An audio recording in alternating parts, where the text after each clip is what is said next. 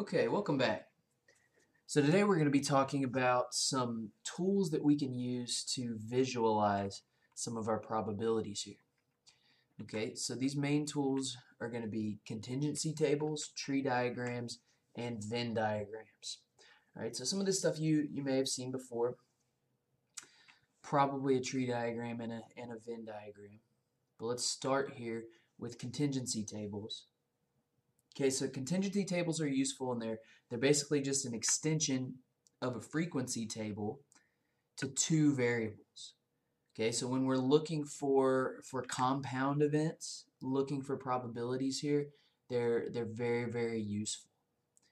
Okay, so remember back to some of our some of our terminology.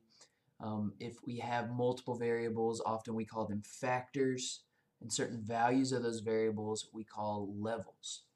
Okay, so the way we organize a table, a two-way table, whatever our, our row variable is, we usually say it has R levels. Whatever our column variable is, we might say it has C levels. Right, so we classify our, our table as an R times C table. Okay, but that's one thing to remember whenever you're working with contingency tables, usually the rows are mentioned first. All right, R times C table. So let's look at an example of what that might look like. All right, so we have some, some survey results here on students, their smoking habits, right, and compared to their parents' smoking habits. Okay, so either they have two parents that smoke, one parent that smokes, or no parents that smoke, and they themselves either smoke, yes or no. Okay, so there's two factors here one factor has three levels, one, two, three. The other factor has two levels. In this case, we would have a 3 by 2 table. All right, just because we called the parents' smoking status the, the row variable and the students the column variable. Now it doesn't really matter which one we call which, uh, but we just we just went with this order here. So our results would look something like this. All right, so we've got two variables and we have so what can we use this for? All right well the first thing that jumps out at us here are what's called joint probabilities. Okay so joint probabilities in the language of probability right, is just these two variables or these two events intersections. Okay so remember our our example say we wanted to find the joint probability of a student smoking and both parents smoking. Okay, well the first step we got to do, find our total number of people in our study here. We've got about over 5,000, so really good size study. All right, and we're going to find this joint probability on the table. So we could call a student smoking, call that event S Eh, both of their parents smoke and call that event B. So really what we're looking for here is the intersection of S and B, right? and that is super easy to find in a contingency table. Okay, that's right here. So there's 400 students out of the over 5,000 that have both of these qualities. Right, so our joint probability is about 0.0744, or if we want to put it as a percentage. So joint probabilities are probably one of the, the first things that jumps out to us from a contingency table. All right, but if we do a little bit more work and we add on to these tables, the first thing that we can add here, that we can expand from this table is called the marginal distribution. All right, so essentially what your marginal distribution here is your row and column totals. Okay, so here we're representing our marginal distribution with frequencies.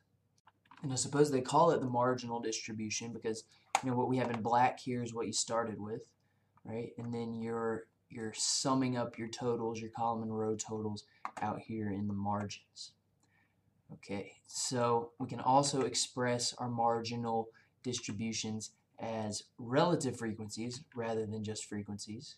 So let's look at how we get there. So my frequencies, my marginal frequencies are in blue here.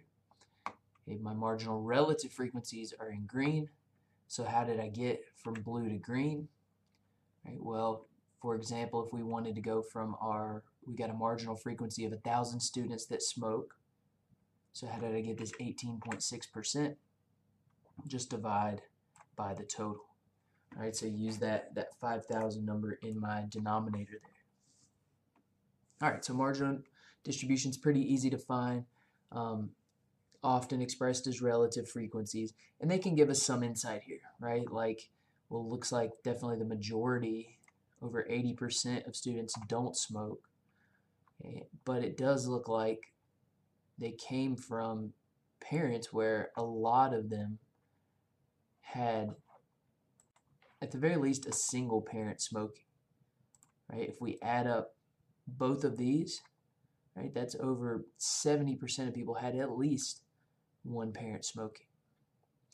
All right so we can take some insights from marginal distribution. The next kind of distribution that really gives us some insight is our conditional distribution right? We've defined conditional probabilities. Might be interested in the conditional distribution when I think that one of the factors may be affecting the, the other, or at least one level of factors may have an effect on the other. Okay, so this can really shed some light on what we're looking for here. Okay, remember the idea of a conditional probability or conditional distribution. We're, we're basically reducing our denominator right? We're, we're reducing the pool. We're conditioning on a certain factor of a variable to reduce our sample space, okay, to kind of pare things down.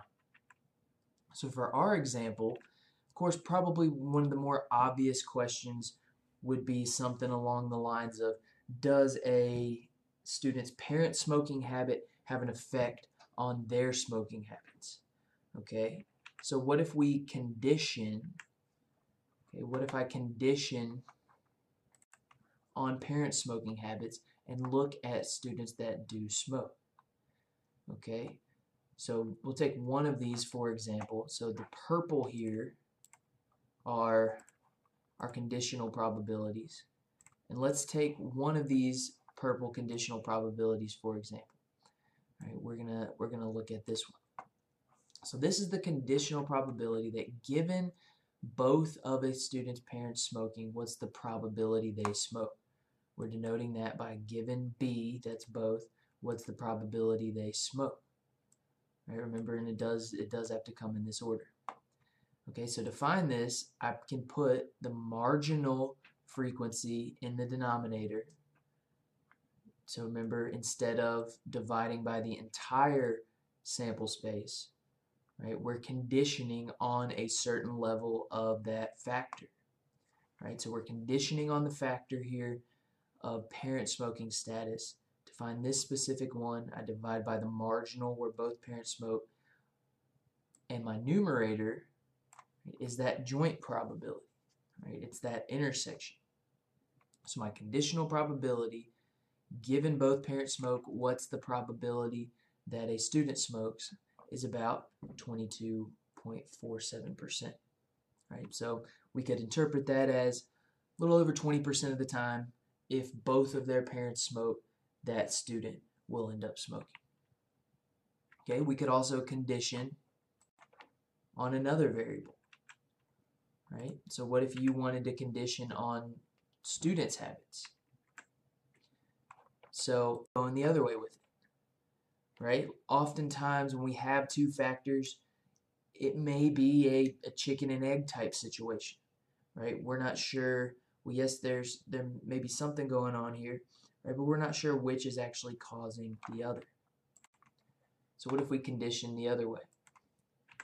For example, what if I wanted to find one specific probability here? Given the student doesn't smoke, what's the probability both parents smoking? So again, I'm reducing my denominator by using those marginal frequencies here. Okay, so given they do not smoke, the marginal frequency there, and the joint on top in my numerator, the probability both parents smoking given a student does not smoke is about 30%. Okay, so marginal distributions can be interesting conditional distributions even more interesting. Okay, and we can draw some conclusions from contingency tables. But we also have to be a little bit careful with contingency tables because of this called Simpson's paradox.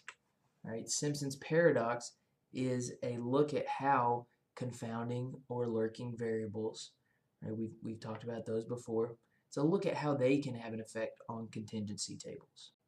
And Simpson's paradox shows us that often what we'll find is if we do have the presence of a lurking variable or some sort of hidden factor at play, if we condition on this factor, the results that we get look much, much different from the original raw data. All right, and we'll look at an example here. Okay, so I'll let you read this and kind of get a feel for what we're looking at here. Okay, so we've got two different approaches at removing kidney stones. We've got the traditional kind of open surgery versus a new, less invasive technique called PCNL. Okay, so what we're seeing here, we've got the percentage of failures of each of them, right? So if you we, we want our percentage of failure to be lower, right? And we see overall the lower percent of failure is this PCNL, right? So maybe you're thinking, okay, wait, this PCNL, it's minimally invasive and you have a lower risk of failure. Why would we ever want to do the, the open surgery? What, what's the point? So do we actually get better results with that? Well, with this example, our groups, the people who get each of these surgeries are not completely randomly chosen. Okay, turns out if you know anything about these um, these procedures, turns out that less invasive version, the PCNL, is typically prescribed for small kidney stones, situations where there won't be many complications. The open surgery is reserved for situations where the kidney stone is larger or their complications might arise. Okay, so what if we condition on the size of the stone? So for small kidney stones, looks like we have a lot more PCNL surgeries prescribed and done here right, for small stones. But we see a higher percentage of failure.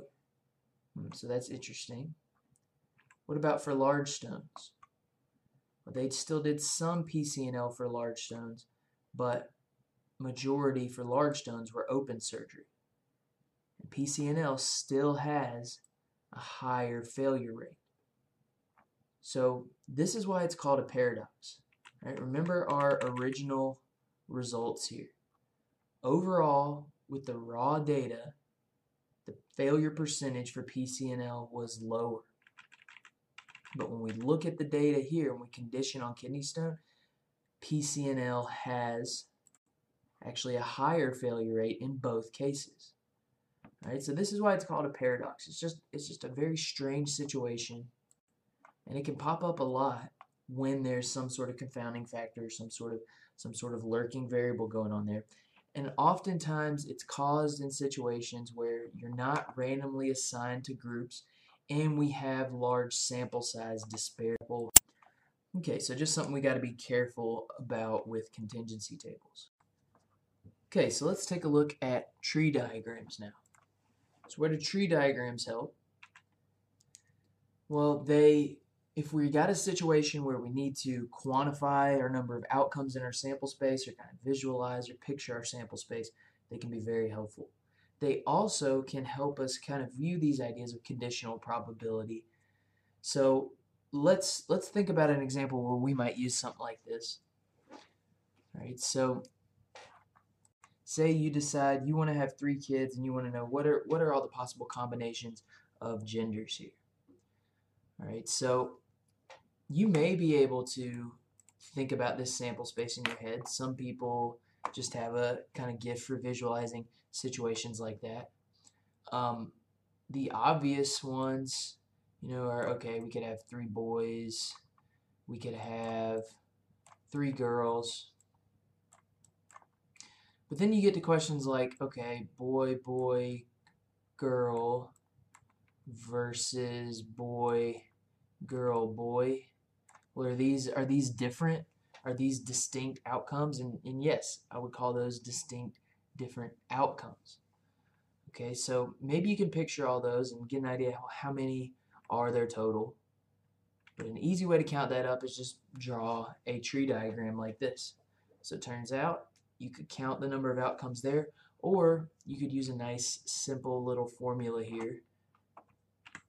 There are two possible outcomes, boy or girl, three kids. 2 to the third gives us 8. Okay, so oftentimes this number in, the number of items in our sample space is what we're after, and you may just be able to use that nice little formula there. But being able to picture the whole sample space is nice. Alright, another tool that helps us are Venn diagrams. Okay, so I'm sure you've seen a Venn diagram before. I want to use Venn diagram here to kind of picture some of these probability terms that we've talked about already. Okay, so what does our complement look like in a Venn diagram? Well, if this entire square here is our sample space. Okay, and the event we're interested in, event A, right, the probability of event A could be represented by all the outcomes included in that yellow circle there. Okay, our complement then is everything in the sample space not in A. It's that pink area. Okay, so the complement is a pretty pretty easy conceptual idea, but visually that's what the complement looks like. What about two mutually exclusive events? What does the Venn diagram of two mutually exclusive events look like? Okay, well that would be not a very exciting Venn diagram there right? This is just a Venn diagram where they're two separate circles, no overlap, right? So if I want to visualize the probability of A here, that's the pink area. If I want to visualize the probability of B, that's the blue area, right? Notice we have no overlap. That overlapping area is our intersection. Those are common outcomes. Okay, so making sense of, remember back to our third axiom of probability, it said something along these lines. There is no intersection between two mutually exclusive events. In other words, common outcomes are the null set. There's nothing there. Okay, what if what about a Venn diagram two events that are not mutually exclusive? Right, that's where we do have some kind of overlap, and we can picture that intersection as kind of that orange football shaped area in the middle there. Okay, what if we now want to find our probability of just a single event A. Well, that is the pink area, but not just the pink area, because our pink area cuts off right here. Okay, so our probability of A, or all the outcomes in A, is everything that's in A or not B, that's what the pink represents, plus the intersection. what if we want to find our probability of B? Well, that's in everything in that yellow section, that's B not in A, plus their intersection. Okay, so we'll use some Venn diagrams, some of these ideas to assign probabilities in the future as well. But those are some, some key tools that we use to find to visualize probabilities, contingency tables, tree diagrams, and Venn diagrams. We'll see some more examples of this in the future. Thanks for tuning in.